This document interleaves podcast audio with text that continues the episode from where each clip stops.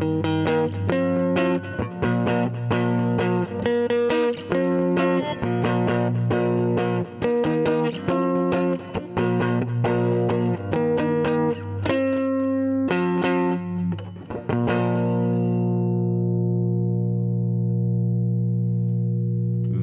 bij deze nieuwe aflevering van Belachelijk Lekker, een podcast over bier en over onze bierervaringen. Dag Rowan. Dag Christophe. We zijn eh, nog steeds op afstand van elkaar, want eh, we mogen niet eh, op café en we mogen dus ook niet bij elkaar thuis even komen podcasten. Maar gelukkig waren er nog een aantal bezoekjes waar we het nog niet over hebben gehad. Dus vandaag toch nog een hele aflevering met bezoeken aan brouwerijen en cafés. Roan, wat was zo een van de laatste dingen die jij nog hebt kunnen bezoeken? Ah wel, um, een van de, van de dingen die mij echt zijn bijgebleven de laatste keren, en wat ook wel eens tof was, vond ik om uh, als IPA-liefhebber, om het er eens over te hebben, was eigenlijk de verhuis van een van mijn, een van mijn favoriete, favoriete plaatsen om eens iets te gaan drinken. Of om ook iets, uh, iets op te halen, want dat kan je er ook. En het gaat natuurlijk over uh, Station 1280 in Antwerpen. Dat was een plaats aan het uh, Centraal Station. Ja. de naam zegt het natuurlijk zelf, Station 1280. Maar die zijn onlangs verhuisd naar de Oudaan. Die zitten nu daar. een iets grotere plaats hebben ze nu. heeft hij nu, Richard is het. Um, en het is een, um, het is echt een, een hele bierbeleving dat je er, dat je er hebt. Hè. Ehm, het is vergroot in alle opzichten, maar niet te groot. Uh, dus hij heeft eigenlijk zijn volume maal, uh, maal drie gedaan, capaciteit van de mensen. En nu is er ook een groter terras aan. Je kan er, uh, je kan er buiten ook gezellig zitten. Aan het Centraal Station kon dat ook. Maar dat was iets moeilijker uiteraard. Je zat daar dan direct op straat. En nu zit je er toch wel rustig op een soort uh, binnenterras daar. Gezellig. Uh, dus dat is allemaal, uh, ja, dat is, dat is, dat is een, een, hele vooruitgang eigenlijk. Hè. Dus ehm, hij heeft eigenlijk zo'n beetje zijn eigen, zijn eigen barretje nu, echt, hè, waar je zowel iets kan gaan drinken, nog altijd, als iets kan gaan afhalen. Je kan er ook gewoon enkel iets gaan afhalen.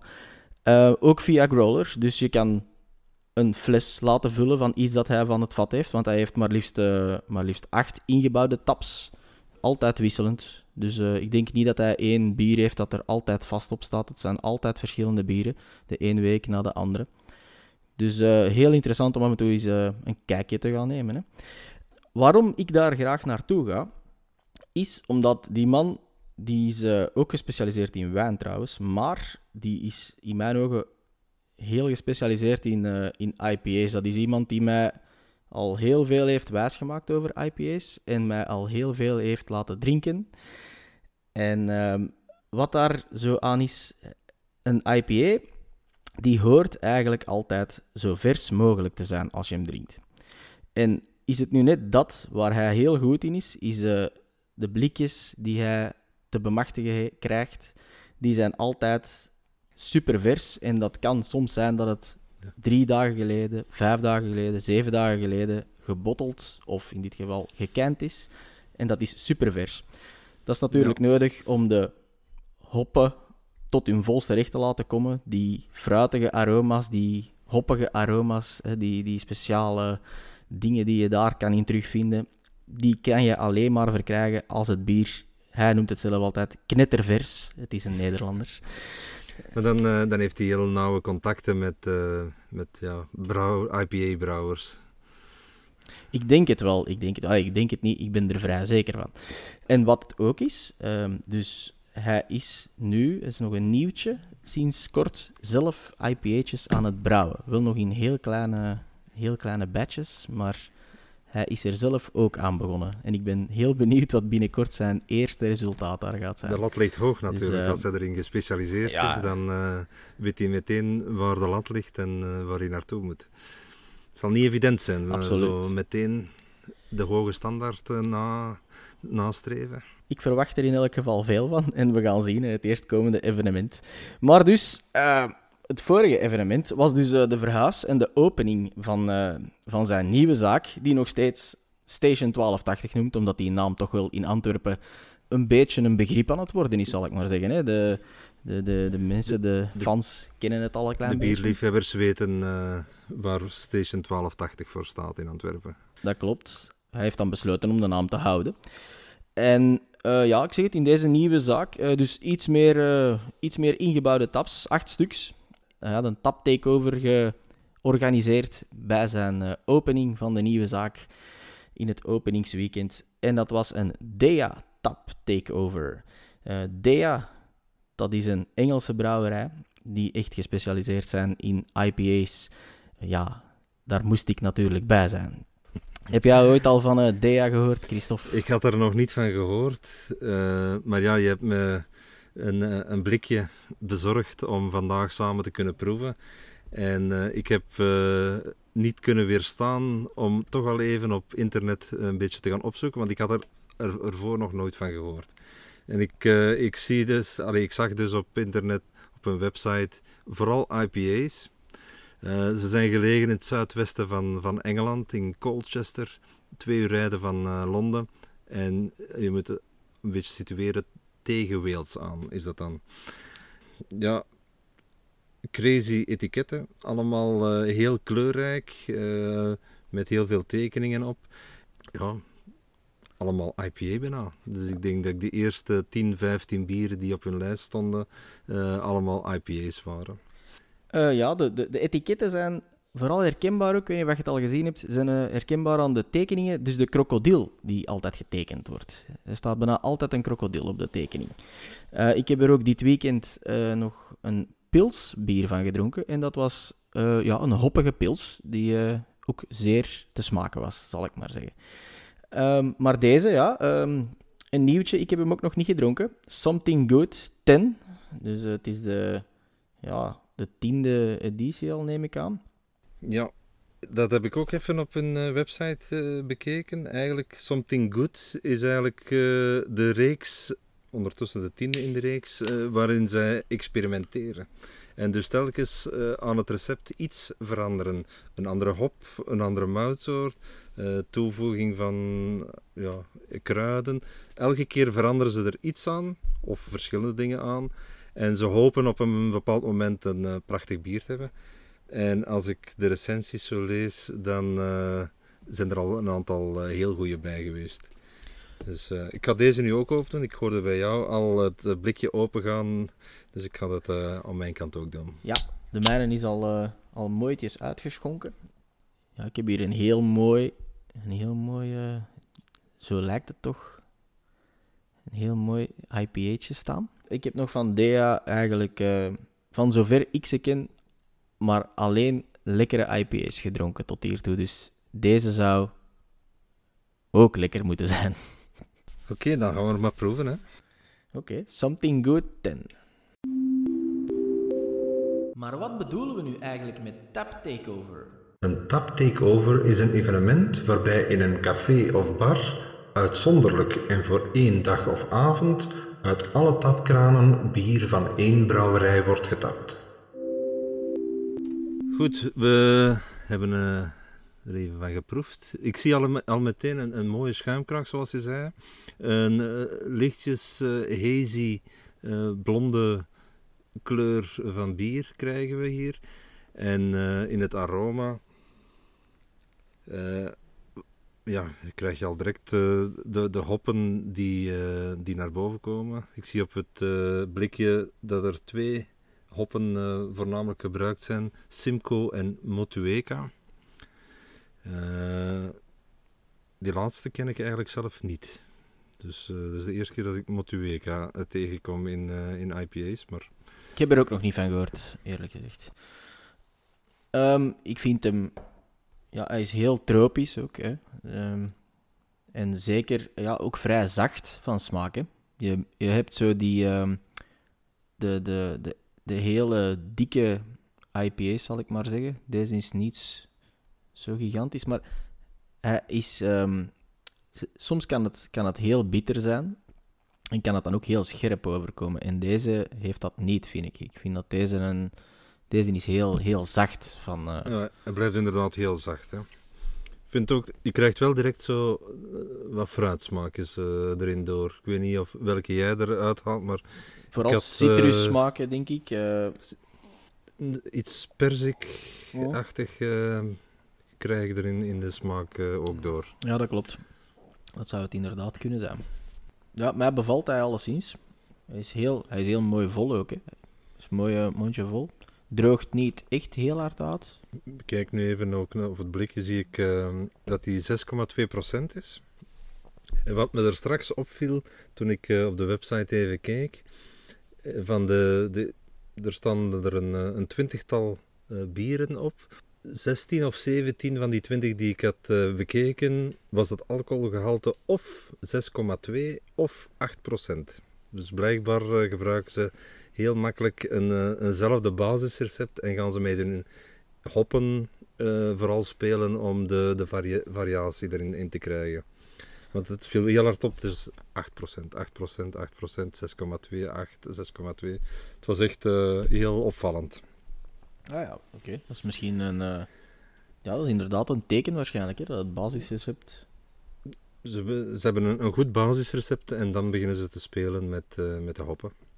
Dus ja, een mooie insteek voor een IPA-brouwer, denk ik dan. En, het goede recept nog gaan aanpassen. Ze doen dat dan met die Something Good. Proberen ze nog een beetje meer variatie erin te krijgen, maar andere bieren zijn toch op eenzelfde basis uh, gebrouwen. Oké. Ik ben al direct fan. En ik ben blij dat we deze aflevering konden openen met dit mooie biertje.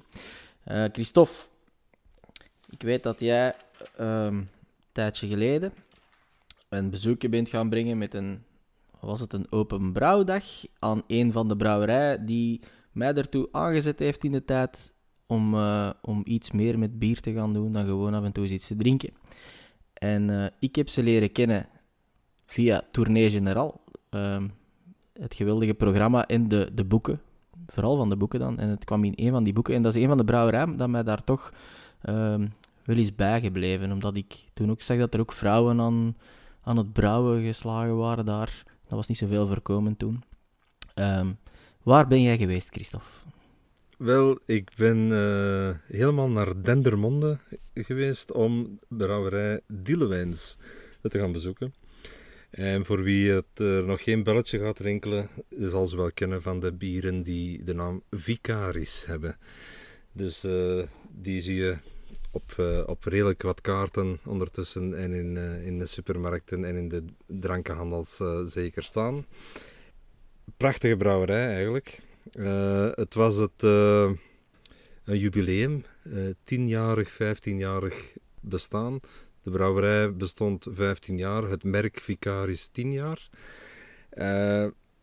eigenlijk, de brouwer ja, is eigenlijk, komt uit een brouwersfamilie. Heeft in de, zowel aan moederskant als aan vaderskant een hoop brouwers in de familie. In de jaren 90 is hij zelf als hobbybrouwer begonnen.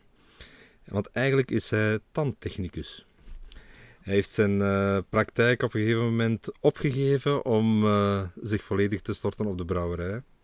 Met goedkeuring van zijn dochters, want hij heeft drie dochters, waarvan de alleszins al zeker de oudste dochter uh, mee in de brouwerij werkt.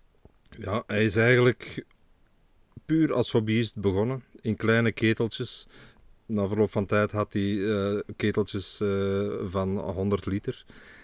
Dat zijn al deftige ketels voor een hobbyist. En dan ging hij zijn goede recept. Het eerste waar hij mee naar buiten is gekomen is de triple generaal. Is hij naar andere brouwerijen gegaan om in grotere aantallen te gaan brouwen. En hij heeft twee keer op Zitos Bierfestival het grote bierfestival dat normaal gezien in april, april mei ergens doorgaat. In Leuven. Heeft hij twee keer de, de publieksprijs gewonnen van, voor het beste bier dat op aanwezig was. Dat wil toch al wat zeggen, hè? Dat wil inderdaad toch al wat zeggen. Hij heeft, brouwt momenteel toch al aardig wat meer, want het is een hele mooie installatie die er staat. 4200 hectoliter op jaarbasis kan die er brouwen. Goh. En bijna uitsluitend op de Belgische markt. 3% gaat er naar het buitenland, maar bijna alles wordt hier in België gedronken. Brouwen ze ook voor andere brouwerijen? Of is het enkel en alleen Vicaris dat er gemaakt wordt? Hij brouwt enkel voor zichzelf, eh, voor zover ik heb eh, kunnen, eh, kunnen begrijpen. Ja, het is een, een, een man met een passie voor het bier. Hij heeft zijn, zijn job ervoor laten staan en is volledig in het brouwen verder gegaan. En dat merk je ook als je daar de, de rondleiding krijgt. Hij geeft zelf geheel de uitleg. En ik moet eerlijk zijn, volgens mij was dat tot nu toe de beste brouwerij rondleiding die ik ooit gekregen heb. Ja, ik weet dat je toen... eh, je hebt toen tegen mij verteld van... Rowan, dit was echt speciaal op een bepaalde manier en anders dan, de, dan in een andere brouwerij. En ik, ik dacht, ja, die is toch voor jou allemaal een beetje... Het... Jij zit het nu toch al wel ondertussen gewoon, Christophe. Je hebt Ja, er al ik heb er al veel bezocht, maar eh, je moet eigenlijk rekenen, zo'n open deurdag in, in Dendermonde, er komen veel Dendermondenaars gewoon naartoe, omdat het ja, tof is en omdat ze het bier wel graag drinken, maar daarvoor nog niet zo heel veel van bier kennen, van hoe het bereid wordt.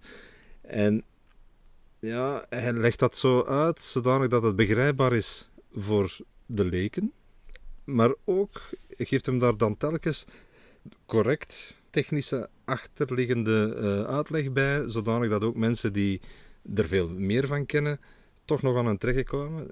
Dat was ja, zo met passie ook nog eens verteld. Dus ik vond het, eh, ik vond het gewoon prachtig. Alleen daarvoor al eh, hoop ik dat ze dat elk jaar kunnen doen. Dat ze niet wachten om nog eens eh, 10 of 15 jaar te wachten om nog eens een, eh, een open brouwdag te doen. En het was eigenlijk geen open brouwdag, het was een open deurdag. eh. ze waren niet Ah. aan het brouwen op dat moment. Ja, ik hoop, eh, ik hoop volgende keer zeker mee te gaan. Want eh, ik vind het ook altijd tof dat een, eh, dat een brouwer zelf die uitleg geeft in een, eh, in een rondleiding. Dat, Ja. is, eh, dat is toch altijd, ik vind het zo'n beetje de star power van een, eh, van een brouwerij. Dat toch die brouwer dan zelf de moeite gaat doen om er een babbeltje bij te doen en om de rondleiding desnoods te geven. Ik vind dat altijd knap dat je je brouwerij zelf gaat vertegenwoordigen voor zoveel mensen. Wat niet gemakkelijk is, hè. Dus, eh, Dus ik heb, eh, ja, je had mij een, een heel mooi blikje van Dea bezorgd. Ik heb jou een, een flesje Vicaris Triple eh, bezorgd. Ik denk dat we daar ook eens van moeten proeven dan. Zeker en vast, daar ben ik heel benieuwd naar, naar deze. Maar wat is nu eigenlijk een growler? Een growler is een fles, meestal van een groter formaat, die in een brouwerij, shop of café kan laten hervullen met een bier dat op dat ogenblik beschikbaar is. Je koopt eenmalig deze growler om deze vervolgens meerdere malen te hergebruiken. Dus de Vicaris Triple. Ehm, ja, het is, eh, het is 8,5% hè. En het valt eigenlijk wel goed mee, vind ik, voor 8,5% te zijn. Hij gaat de vlotjes binnen. En dat is altijd positief, vind ik. Voor een triple, als je dat...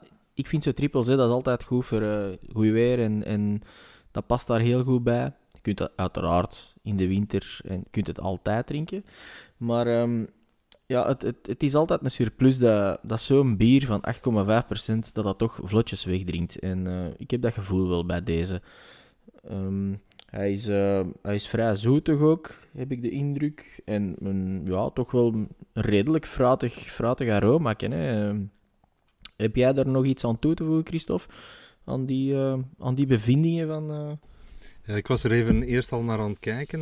He- prachtige schuimkraag. Ja, is heel mooi, hè? Blijft gewoon staan. Eh, heel helder blond en eh, met een, eh, zoals het dan noemt, een, een mooie carbonisatie. mee. Dus de Ja. CO2 die heel mooi parelt in, in het glas. Ja, ja. Dus het ziet er al gewoon heel smakelijk uit. Je, kunt, je kunt bijna niet wachten om, om ervan te drinken. Dat hebben we ondertussen uiteraard dan ook al gedaan.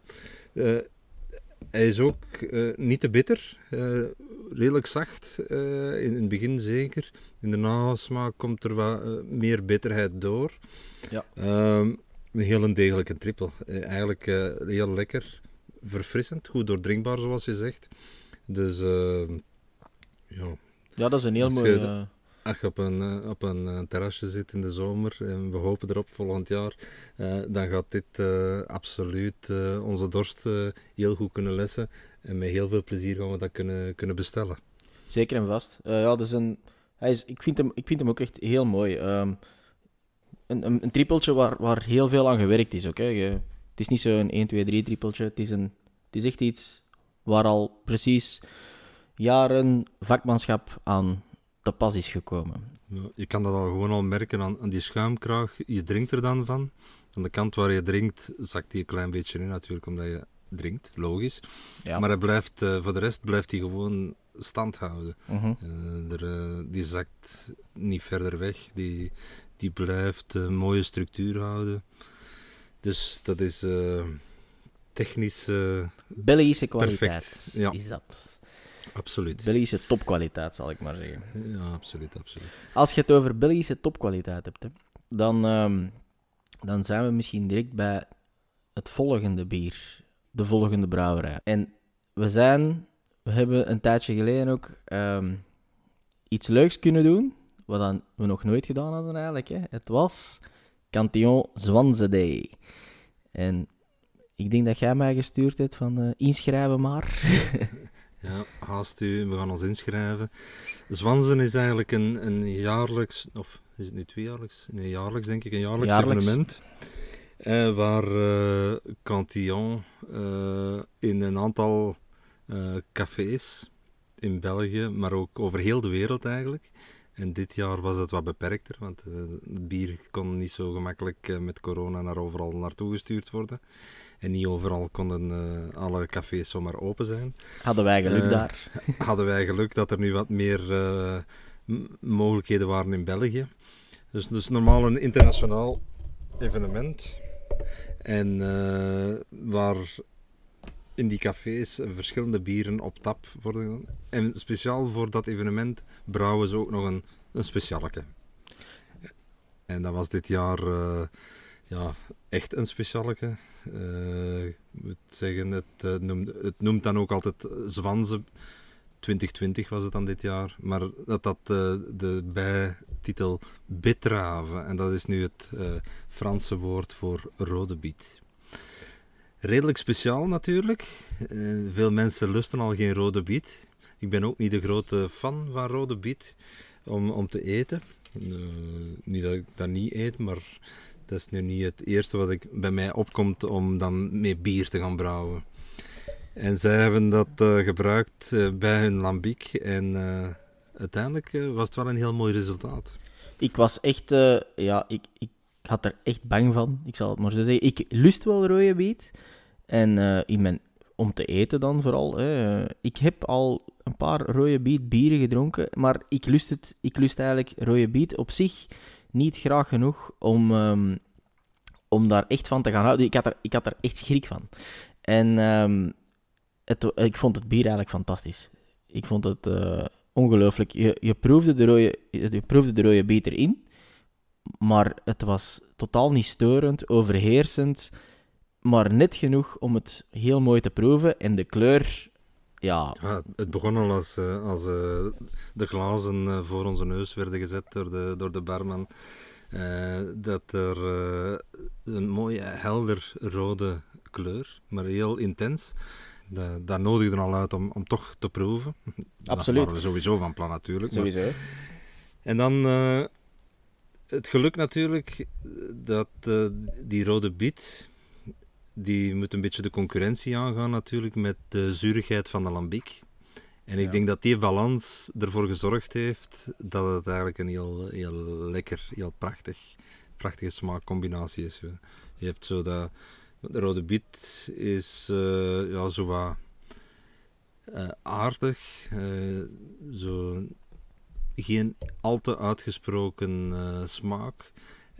En in combinatie met die zuurigheid van de lambiek eh, kwam dat eh, heel goed tot zijn recht. Ja, dat kwam, dat kwam er zeer mooi uit. Ze hebben blijkbaar in het verleden ook al Oolong thee geprobeerd en, en nog op Italiaanse wijnvaten en rabarber en allerlei andere dingen ermee gedaan met hun Zwanse bier.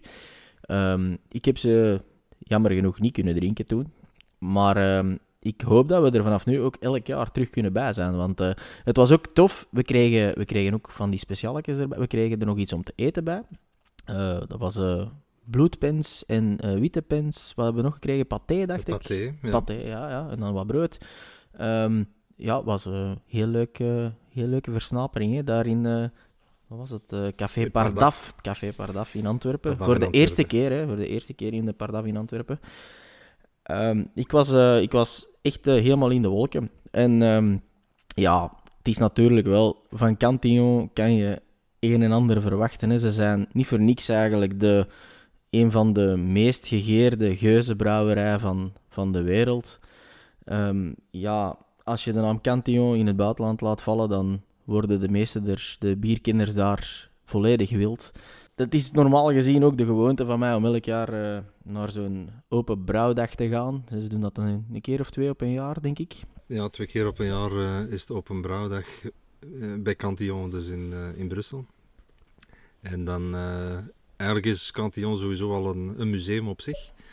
Hè, het is het levend museum, denk ik dat ze het zelf noemen, van, het, van de geuzen en de lambiek. En dus twee keer op een jaar brouwen ze en laten ze op datzelfde moment... Allee, ze brouwen meer dan twee keer per jaar, hè, maar twee keer per jaar laten ze ook bezoek toe tijdens het brouwen. En dan eh, vroeger eh, was het eh, drummen, massa, massa. En sinds vorig jaar, denk ik, is het zo dat je op voorhand tickets moet, Ja, moet bestellen, want anders kan je er niet meer bij. dat klopt. Op voorhand afspreken, hè. op voorhand reserveren voor eh, je kan meedoen. Ja, dit jaar is het jammer genoeg niet kunnen doorgaan met eh, heel het corona gebeuren. Maar er, eh, er was wel een, eh, een online verkoop van hun bier. En dat is altijd maar, ja, maar hopen dat je het te pakken krijgt. Het is via hun Facebook dat het dan gelanceerd wordt. Ja, En- ze zijn zo populair dat van ja, ook Amerikanen en andere, uit andere Europese landen gretig wordt op ingespeeld om daar eh, pakketjes bier te kunnen, eh, kunnen bestellen. Ja. En je hebt deze keer meegedaan. Ik heb meegedaan. Denkt jij trouwens, Christophe, dat het... eh, hoe komt dat eigenlijk, dat die, dat die zo populair is? dat gewoon omdat ze... Ja, oké, ze maken... Het is een van de... Het is een heel goede geuzenbrouwerij, hè. Dat, dat staat buiten... Ja. Ze maken kwaliteit, dat is sowieso, maar ja, dat maken er bijna al. Allee, Er zijn er nog, er zijn er nog allemaal, kunnen, ja. Maar dat niveau halen er eh, toch wel een aantal zeker. Eh, andere brouwer, geuzenbrouwers of st- geuzenstekers ook. Eh, ik denk dat ze het voordeel hebben van enerzijds in Brussel te zitten. Dus internationaal. ja, als je naar België komt, je landt in Brussel. En buitenlandse bezoekers die een Europese rondtocht, eh, rondreis maken, die blijven niet zo heel lang in België. Ze gaan dan meestal nog eens naar Brugge. Dus eh, ze gaan zeker niet nog in, eh, in de Zennevallei nog ergens naartoe rijden met een bus om, om een andere brouwerij te bezoeken. Dus ze komen al gemakkelijk uit bij Cantillon natuurlijk. En door het feit dat ze dan ook kwaliteitsproducten maken, ja, blijven ze ook bekend. En er is niemand die, eh, die hen er gaat op afrekenen van oei, dat was niet zo goed. Want het is altijd kwaliteit. Het is altijd goed. En bovendien heeft Cantillon natuurlijk eh, midden in Brussel niet enorme ruimte om, om maximaal te gaan stockeren zoals andere brouwers zouden kunnen doen. En de schaarste zorgt er ook natuurlijk voor dat het eh, meer en meer gewild is bij, bij anderen, bij buitenlanders. Die, die zien eh, een aantal flessen opduiken van een, eh, van een bier van Cantillon. En, er zijn er niet veel van, dus ja, de prijs wordt natuurlijk ook al eens gemakkelijk eh, omhoog geduwd op die manier. Ja, jammer genoeg wel. En ja, ik had het geluk dus om deze keer online erbij te zijn. Het waren er 2000 gelukkige, 2000 gelukkige mensen die een pakketje konden... Ja, winnen zal ik het maar niet noemen, maar... eh, ja, die je hebt er moeten Ja, betalen. ik heb ervoor betaald, hè. Maar eh, die een pakketje konden kopen. En ik was daarbij en eh, daar zaten toch wel een paar heel mooie biertjes. Het was echt de moeite om eens mee te doen, vond ik. Ehm, het waren een paar pareltjes van hun, die je normaal niet zomaar kan, kan gaan kopen, ook niet. En ehm, ik dacht, oh ja, ehm, we zullen er eentje van open doen vandaag. En eh, ik had hier... Goed plan. Ja, ja. Ik, had, de ik had de Foufoun gekozen. Dat is een van mijn favoriete, ja, een van mijn favoriete fruitgeuzes. Het is, het is echt een tof biertje, je, zal, je zult wel zien. Dat gaan we dan eh, maar eens proberen. Hè? Maar wat is macereren eigenlijk? Macereren of maceratie is het laten weken van stoffen in een vloeistof om bepaalde bestanddelen ervan te laten opnemen. Met andere woorden, fruit laten weken in bier om er de smaak of het aroma in te krijgen. Zo, foufoen. Dat, is, eh, dat ziet er gewoon al, al heel aantrekkelijk uit ook natuurlijk. Eh, ik, eh, ik lees dat het met abrikoos is. Dus we zullen eens proeven of dat we die er ook uithalen. Hè? Proeven. Ehm, ik, je ruikt hem al ongeveer van op een halve kilometer, denk ik. Ja, dat is inderdaad. Nu dat ik eh, Dat is net- neus in het glas steek, eh, komt het er al heel duidelijk naar voren. Dat is wat ik er zo... Misschien hou ik gewoon zoveel van abrikozen en al, maar... Dat is wat ik er zo geweldig aan vind, die, dat aroma. Ehm, we hebben ooit eens een keer... eh, dat, was er, dat was ergens anders, met een paar vrienden. En die gasten die hadden mijn glas verwisseld met, met dat van iemand anders. En ik had een iris van Cantillon, denk ik. En zij hadden een foufoun. En eh, die hadden dat glas verwisseld toen ik naar het toilet was. En ik kreeg dat glas foufoun voor mijn neus. Ik had hem nog, toen nog nooit gedronken. En eh, ik heb dat glas in mijn handen genomen, ik ben eraan beginnen raken en ik was er een kwartier later nog aan aan het ruiken. En, eh, En ik, wist, het glas niet meer teruggegeven. ik, eh, ik wist na twee seconden al dat dat mijn glas niet was, maar ik heb dat glas niet meer teruggegeven. Dus eh, dat was vanaf dan mijn bier. Ja, je ruikt hem inderdaad al, al heel, ja, heel nadrukkelijk. Maar in de smaak komt hij, komt hem ook naar voren. Maar toch subtiel. Allee, ik wil zeggen, het is niet dat je in een abrikoos bijt en een, hap uitneemt. Het blijft het zuurgen uiteraard van de lambic, waar die in, eh, in gemacereerd heeft. Maar het is niet, het is niet eh, dat je fruit aan het eten bent. Nee, dat klopt. En ja, ik vind het eh, hier... We hebben het in, in alle afleveringen al bijna over balans gehad en zo, maar die, die balans tussen, tussen zuur en dat fruitige... En dan, ja, dat is wel een beetje... Ja, tropisch is het niet natuurlijk, abrikoos, maar het is wel zo dat... Het is anders dan dat je krieken of zo, of aardbeien gaat doen hè, in, eh in lambiekbier. Het is, het is een heel andere geur. Het is, het is zo heel, eh, ja... Heel abrikoos. Absoluut. nu, abrikoos is, een, eh, is blijkbaar een toffe vrucht om mee te werken als brouwer, als lambiekbrouwer. Want abrikoos is een, een van de vruchten die heel snel eh, zijn aroma, daar ruik je al onmiddellijk, maar Mhm. ook zijn smaak afgeeft aan het bier. Dus eigenlijk eh, het fruit dat het minst lang moet macereren in het bier om zijn smaken af te geven en zijn smaak en zijn aroma af te geven. Blijkbaar is Foufoun een van de eerste bieren die gebotteld worden. Dus eh, na het seizoen van het lambiek brouwen, ze, brouwen alleen lambiek in de winterperiode, ze zijn daar nu onlangs mee gestart terug. Half oktober beginnen ze daar meestal mee als het wat kouder begint te worden. En dat eh, loopt eigenlijk het hele winterseizoen door. En dat eindigt als het terug warmer begint te worden. En dan moet dat 6 maanden, 12 maanden, 18 maanden, 24 maanden eh, rijpen, dat bier, de lambiek. En dan gaan ze daar fruit aan toevoegen. En bij, blijkbaar is met de, eh, de abrikoos is het het snelste klaar. Dus begin van het eh, winterseizoen is Ja, het moment om En ik, te eh, ik ben heel blij dat, we, dat ik dit jaar aan een deel, een paar flessen kunnen geraken ben. Want het was de eerste keer in jaren dat ik, dat ik hem heb kunnen kopen. Het, is misschien ook met de cor- het heeft misschien iets met corona te maken, en ik, ik weet het niet. Ik, ik denk het wel eigenlijk. Het zou wel kunnen dat er te weinig eh, export is eh, en dat er wat meer op de Belgische markt terechtkomt natuurlijk. Een bericht aan Cantillon van ehm, maak nog meer foufoun voor ons, alsjeblieft. Ieder heeft zo zijn, zijn voorkeuren, maar eh, deze is absoluut voor beiden een, een topper. Ik, ik hou er heel erg van. Je had het er net over eh, dat we het in elke aflevering hebben over eh, balans en eh, de, de, het evenwicht tussen de verschillende smaken die we terugvinden in bier. En we vinden dat tot nu toe hebben we het eh, in, in zowat alle afleveringen kunnen, kunnen insteken. En ik denk dat dat ook het gevolg is dat er heel wat vakmanschap hier in België zit en dat we heel veel goede brouwers hebben En die allemaal met passie met hun, met hun vak bezig zijn. En allemaal op zoek gaan naar de ideale smaakcombinatie.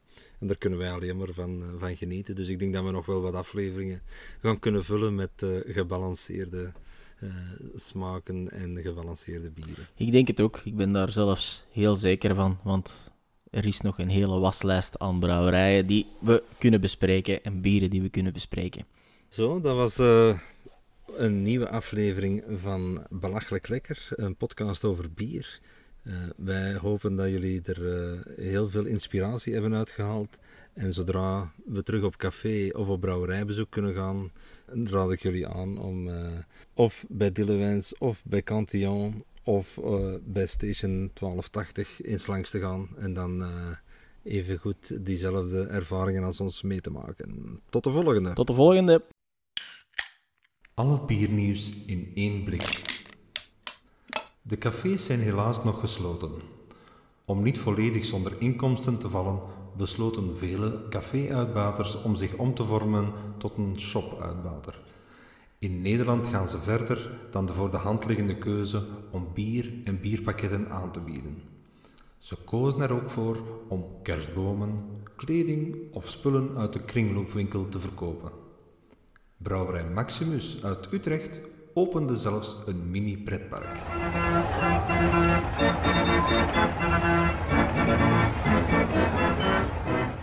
AB InBev zal bij de heropening van de horeca voor de levering van hun bier in Leuven en Brussel gebruik maken van elektrische vrachtwagens.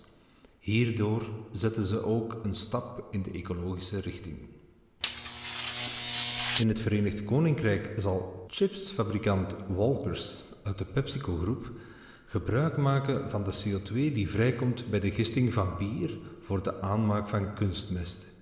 Die mest willen ze gebruiken op de velden van de boeren die bij hen aardappelen leveren. Een mooie win-win situatie met het klimaat als grote winnaar. Brewdog Nieuws. Brewdog nam al veel initiatieven om als brouwerij CO2-neutraal te zijn. Ondertussen gaan ze zelfs verder. De ambitie is om twee keer zoveel CO2 uit de lucht te nemen dan dat ze er zelf uitstoten. Ze pakken daar dan ook graag mee uit in hun communicatie. In de UK werden ze nu wel op de vingers getikt door de reclamewaakhond van de media. Hun Fuck You CO2 posters en advertenties zouden te aanstootgevend zijn.